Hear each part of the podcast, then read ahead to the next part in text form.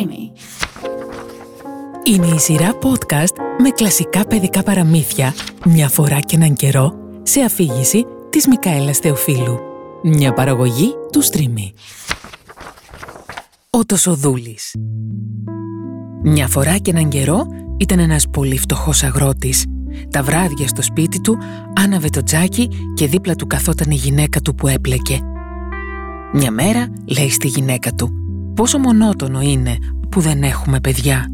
Έχουμε τόση ησυχία στο σπίτι μας, ενώ στα άλλα σπίτια υπάρχουν παιδικές φωνούλες και χαρά». «Αχ, ναι», του απάντησε αναστενάζοντας η γυναίκα. «Ας είχαμε ένα μόνο παιδάκι και ας ήταν τόσο δά μικρό», είπε δείχνοντας τον αντίχειρά της. «Εγώ θα ήμουν ευτυχισμένη. Θα το αγαπούσαμε με όλη μας την καρδιά». Δεν πέρασαν λίγοι μήνες και η γυναίκα έμεινε έγκυος και μετά γέννησε ένα παιδάκι το οποίο ήταν μεν υγιές αλλά δεν ξεπερνούσε σε μέγεθος τον έναν αντίχειρα. Το ζευγάρι αισθάνθηκε πως εκπληρώθηκε η ευχή του και φρόντιζε με αγάπη και τρυφερότητα το μικρό αγοράκι που το ονόμασαν το Σοδούλη. Οι γονείς του το Σοδούλη δεν τους στέρισαν ποτέ το φαγητό, αλλά το παιδί δεν μεγάλωνε. Έμεινε μικρό όπως ήταν την πρώτη στιγμή που γεννήθηκε. Ωστόσο, καθώς μεγάλωνε, ήταν πολύ έξυπνο και εργατικό. Μια μέρα, ο αγρότης πατέρας του ετοιμάστηκε να πάει στο δάσος για να κόψει ξύλα και μονολογούσε. «Αχ, τι καλά που θα ήταν αν κάποιος μου έφερνε την άμαξα όταν τελειώσω με το κόψιμο των ξύλων». «Μα πατέρα, εγώ είμαι εδώ», φώναξε ο Τοσοδούλης. «Μείνε ήσυχος, θα σου φέρω εγώ την άμαξα όταν τη χρειαστείς». Ο πατέρας γέλασε και είπε «Πώς θα το κάνεις αυτό, αφού είσαι πολύ μικρός για μια τόσο δύσκολη δουλειά». «Έχω μια ιδέα. Θα βάλω τη μητέρα να ετοιμάσει την άμαξα και εγώ θα μπω στο αυτί του αλόγου για να του δώσω διαταγές προς τα που θα πρέπει να πηγαίνει». «Άντε», απάντησε ο αγρότης, «ας το δοκιμάσουμε». Όταν ήρθε η ώρα, η μητέρα έζεψε την άμαξα και έβαλε τον τοσοδούλη στο αυτί του αλόγου. Ο μικρός άρχισε τότε να δίνει εντολές. «Σιου και χω και χωτ και χάρ». Το άλογο υπάκουε και ακολουθούσε τις εντολές σαν να ήταν ο αφέντης του και πήγαινε στο σωστό δρόμο για το δάσος. Την ώρα όμως που έστριβε σε ένα δρόμο, περνούσαν δύο ξένοι και απόρρισαν με το θέαμα. «Τι γίνεται εδώ» αναρωτήθηκε ο ένας. Μία άμαξα προχωράει στο δρόμο με έναν αμαξά, ο οποίος δίνει εντολές στα άλογα, αλλά παρόλα αυτά δεν φαίνεται πουθενά. «Κάτι δεν πάει καλά», απάντησε ο άλλος. «Ας ακολουθήσουμε την άμαξα για να δούμε πού θα σταματήσει». Η άμαξα όμως μπήκε βαθιά μέσα στο δάσος και έφτασε στο μέρος στο οποίο είχαν κοπεί τα ξύλα. Όταν ο Τοσοδούλης είδε τον πατέρα του φώναξε «Είδες πατέρα, έφτασα με την άμαξα, τώρα κατέβασέ με».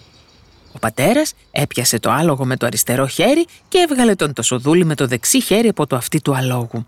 Όταν οι δύο ξένοι είδαν τον μικρούλι, τάχασαν και δεν ήξεραν τι να πούν.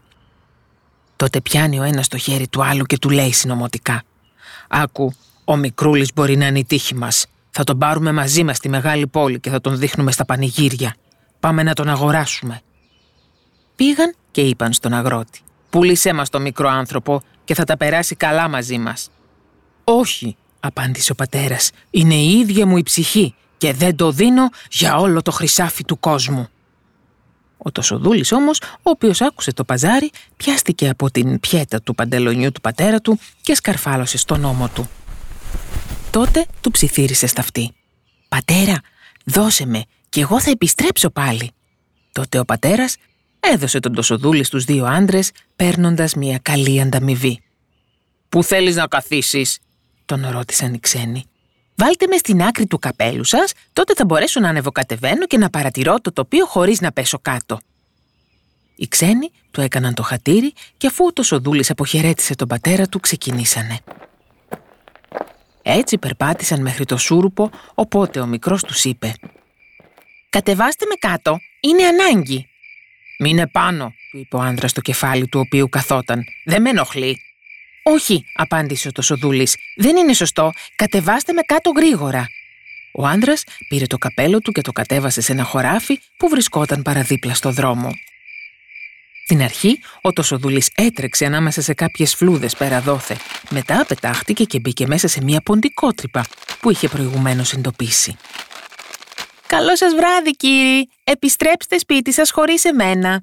είπε τότε ο μικρός και άρχισε να γελάει κοροϊδευτικά. Οι άντρες πήραν κάτι μακριά ξύλα και τα έβαζαν μέσα στην ποντικότρυπα, αλλά ήταν μάταιος κόπος. Ο Τοσοδούλης τρύπωνε όλο ένα και βαθύτερα μέσα στην τρύπα και καθώς μετά από λίγο νύχτος εντελώς, οι δύο ξεκίνησαν θυμωμένοι και απογοητευμένοι για το σπίτι τους. Όταν ο Τοσοδούλης κατάλαβε ότι είχαν φύγει, βγήκε πάλι από την υπόγεια κρυψώνα του. «Τα πράγματα στο χωράφι μπορούν να γίνουν ιδιαίτερα επικίνδυνα το βράδυ», σκέφτηκε. «Πόσο εύκολα μπορεί κανείς να σπάσει το λαιμό του ή το πόδι του». Ευτυχώς βρήκε ένα άδειο καβούκι σαλιγκαριού και μπήκε μέσα. «Δόξα τω Θεώ, εδώ θα μπορέσω να περάσω τη νύχτα με ασφάλεια», είπε και έπεσε για ύπνο. Ίσα ίσα που είχε αποκοιμηθεί όταν άκουσε δύο άνδρες να περνάνε από πλάι του.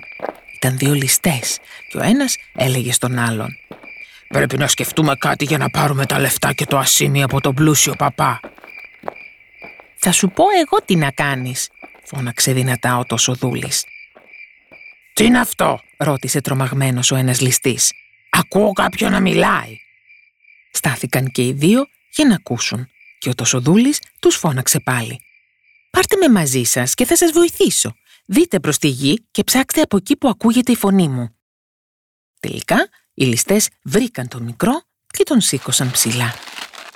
«Πώς θα μπορέσεις να μας βοηθήσεις, Αλιτάκο» τον ρώτησαν. Είναι πανεύκολο. Θα περάσω μέσα από τα κάγκελα στο δωμάτιο του παπά και θα σας δώσω ό,τι θέλετε. Προχώρα να σε δούμε, του απάντησαν. Όταν έφτασαν στο σπίτι του παπά, ο Τοσοδούλης τρύπωσε στην κάμαρα και άρχισε να φωνάζει όσο πιο δυνατά μπορούσε. «Τα θέλετε όλα όσα υπάρχουν εδώ μέσα» Οι ληστές τρόμαξαν και του λένε «Πιο σιγά, μίλα πιο σιγά, θα ξυπνήσουμε τον παπά». Αλλά ο Τοσοδούλης έκανε ότι δεν καταλάβαινε και φώναζε τι θέλετε να σας φέρω, τα θέλετε όλα όσα υπάρχουν εδώ μέσα; Με όλες αυτές τις φωνές, η μαγείρισα που κοιμόταν σε διπλανό δωμάτιο σηκώθηκε για να δει τι συμβαίνει. Οι ληστές φοβήθηκαν και έτσι απομακρύνθηκαν λίγο. Τελικά ξαναβρήκαν το θάρρος τους και σκέφτηκαν ότι ο μικρός θέλει να τους ξεγελάσει. Επέστρεψαν και του είπαν ψιθυριστά «Σοβαρέψου επιτέλους και άρχισε να μας φέρνεις πράγματα». Τότε ο Τοσοδούλης φώναξε για ακόμα μία φορά με όλη του τη δύναμη. «Θέλω να σας δώσω τα πάντα! Για περάστε τα χέρια σας μέσα!» Η μαγείρισα, η οποία είχε στήσει αυτή, τον άκουσε. Πετάχτηκε από το κρεβάτι και μπήκε παραπατώντας στην κάμαρα. Οι ληστές το έβαλαν στα πόδια και έτρεχαν σαν να τους κυνηγούσε κάποιο άγριο τέρας. Η μαγείρισα όμως δεν μπόρεσε να δει τίποτα το ασυνήθιστο και πήγε να ανάψει ένα κυρί για να βεβαιωθεί ότι δεν είναι κανείς. Μόλις επέστρεψε, έφυγε και ο Τοσοδούλης χωρίς να τον αντιληφθεί κανείς. Η μαγείρισα, αφού έψαξε σε κάθε γωνιά της κάμαρης, αποφάσισε να πάει ξανά για ύπνο. Σκέφτηκε ότι απλώς τα είχε ονειρευτεί με ανοιχτά μάτια. Ο Τοσοδούλης κατέβηκε σκαρφαλώνοντας μέχρι τα χόρτα και αφού βρήκε ένα αναπαυτικό μέρος ένα δεμάτι σανό, ετοιμάστηκε να κοιμηθεί. Σκόπευε να περάσει τη νύχτα του εκεί και όταν θα ξημέρωνε θα επέστρεφε στο σπίτι του και στους γονείς του.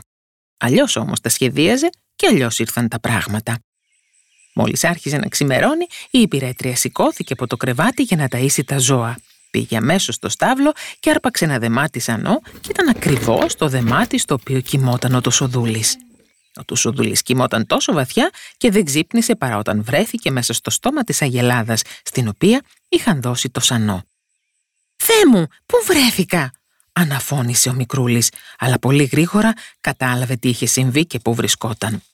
Τότε προσπάθησε με κόπο να αποφύγει τα δόντια της αγελάδας για να μην τον κομματιάσουν. Τελικά γλίστρισε μαζί με το σανό στο στομάχι της αγελάδας. «Σε αυτό το καμαράκι ξέχασαν να βάλουν παράθυρα και δεν περνάει ο ήλιος», είπε ο δύστιχος το Σοδούλης, «ούτε καν ένα κεράκι δεν μου φέρανε». Γενικά δεν του άρεσε καθόλου το μέρος αυτό και το χειρότερο ήταν ότι όλο και περισσότερο σανός έμπαινε στο στομάχι της Αγελάδας και ο χώρος γινόταν όλο ένα και στενότερος. Τότε πανικόβλητος άρχισε να φωνάζει με όλες του τις δυνάμεις. «Δεν θέλω άλλη τροφή! Δεν θέλω άλλη τροφή!» Η κοπέλα εκείνη τη στιγμή άρμεγε την Αγελάδα και όταν άκουσε τον Τοσοδούλη να φωνάζει χωρίς όμως να τον βλέπει πουθενά, θυμήθηκε ότι ήταν η φωνή που είχε ακούσει και την προηγούμενη νύχτα. Τόσο πολύ φοβήθηκε η δύστιχη που γλίστρισε από το καρεκλάκι της και έχισε το γάλα. Έτρεξε τότε στο σπίτι φωνάζοντας «Πάτερ, η Αγελάδα μιλάει! Ω Θεέ μου, η Αγελάδα μιλάει!» «Τρελάθηκες», απάντησε ο παπάς και πήγε ο ίδιος στο στάβλο για να δει τι συμβαίνει. Πριν καλά-καλά φτάσει ο παπάς, ο Τοσοδούλης φώναξε ξανά. «Δεν θέλω άλλη τροφή! Δεν θέλω άλλη τροφή!» Ο παπάς τρελάθηκε. Πίστεψε ότι κάποιος δαίμονας είχε μπει στην Αγελάδα και ζήτησε αμέσως να σταματήσουν να την ταΐζουν. Καθώς ο Τοσοδούλης γύρισε μέσα στο στομάχι της Αγελάδας, το ζώο ζαλιζόταν τόσο που έβγαλε ό,τι είχε φάει, μαζί και τον Τοσοδούλη. Ο Τοσοδούλης βγήκε, όμως μια νέα συμφορά τον βρήκε. Ένας πεινασμένος λύκος είχε μυρίσει από μακριά τον Τοσοδούλη και έφτασε γρήγορα. Τον κατάπιε, όπως καταλαβαίνετε, όλο, κάνοντά τον μια χαψιά.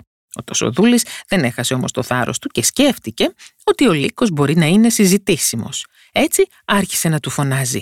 «Ε, κύριε Λύκε, κύριε Λύκε, ξέρω να σας οδηγήσω σε ένα μέρος όπου υπάρχει άφθονο και εξαίσιο φαγητό». «Πού μπορώ να το βρω» ρώτησε ο Λύκος. Λοιπόν, άκουσέ με. Υπάρχει ένα πλούσιο σπίτι που θα να μπει μέσα από την πορτούλα της γάτας. Εκεί θα βρεις άφθονα γλυκά, κρέας και λουκάνικα, του είπε και περιέγραψε πώς να πάει στο σπίτι του πατέρα του. Ο Λύκος άλλο που δεν ήθελε και το βράδυ πήγε στο σπίτι του το σοδούλι και τρύπωσε από την πόρτα της γάτας μέσα. Ίσα ίσα χώρα για να περάσει από τη μικρή πορτούλα, αλλά τα κατάφερε. Μόλις βρήκε την αποθήκη του σπιτιού, έπεσε με τα μούτρα και έφαγε ό,τι και όσο τραβούσε η καρδιά του. Όταν όμως χόρτασε και θέλησε να φύγει, η κοιλιά του είχε γίνει τόσο μεγάλη που δεν μπορούσε να χωρέσει από την πορτούλα της γάτας. Αυτό το είχε υπολογίσει ο πονηρός το Σοδούλης, που άρχισε αμέσως να φωνάζει και να ουρλιάζει όσο πιο δυνατά μπορούσε μέσα από την κοιλιά του λύκου, ώστε να τον ακούσουν οι γονείς του. «Σταμάτα να φωνάζεις», είπε ο λύκος. «Θα ξυπνήσεις τους ανθρώπους». «Ε και» απάντησε ο μικρός. Εσύ έφαγες του σκασμού. Τώρα θέλω να καλοπεράσω κι εγώ. Και άρχισε πάλι να φωνάζει με όλες του τις δυνάμεις. Επιτέλους, ξύπνησαν οι γονείς του το σοδούλι και τρέξανε στην αποθήκη. Εκεί κοίταξαν από την κλειδαρότρυπα για να δουν τι συμβαίνει. Όταν είδαν ότι υπήρχε ένας λύκος μέσα εκεί, έτρεξαν αμέσως να φέρουν όπλα. Μείνε πίσω μου, είπε ο πατέρας πριν μπουν στην αποθήκη στη μητέρα του. Ο Τοσοδούλης που είχε ακούσει τη φωνή του πατέρα του φώναξε «Πατέρα, είμαι εδώ μέσα, μέσα στο σώμα του λύκου». Ο πατέρας του τον άκουσε και γεμάτος χαρά είπε στη γυναίκα του να αφήσει το δρεπάνι που κρατούσε για να μην χτυπήσει τον Τοσοδούλη. «Δόξα τω Θεώ, το παιδάκι μας μας ξαναβρήκε», είπε. Μετά έδωσε μία στο λύκο και τον άφησε ξερό. Η μητέρα έτρεξε αμέσως και άνοιξε την κοιλιά του λύκου και έβγαλε το μικρό της. «Πόσο πολύ ανησυχήσαμε για σένα», είπαν ο πατέρας και η μητέρα με μια φωνή. «Ναι, περιπλανήθηκα πολύ στον κόσμο και ευτυχώς με σώσατε και μπορώ πάλι να αναπνέω καθαρό αέρα», απάντησε γεμάτος χαρά ο Τοσοδούλης. «Πού πήγες και πού βρέθηκες» τον ρώτησαν. Ήμουν σε μία ποντικότρυπα στην κοιλιά μιας αγελάδας και στο στομάχι ενός λύκου. Τώρα όμως θα μείνω μαζί σας, απάντησε ο Τοσοδούλης. «Και εμείς δεν σε ξαναδίνουμε σε κανέναν ούτε για όλους τους θησαυρούς του κόσμου», είπαν γεμάτη δάκρυα χαράς οι γονείς του, αγκαλιάζοντας και φιλώντας τον τόσο δούλη. Έπειτα του έδωσαν να φάει και να πιει και έβαλαν να του φτιάξουν καινούρια ρούχα, γιατί τα παλιά είχαν καταστραφεί στο ταξίδι. Και από τότε έζησαν αυτοί καλά και εμείς καλύτερα. Ήταν η σειρά podcast «Μια φορά και έναν καιρό». Μια παραγωγή του Streamy.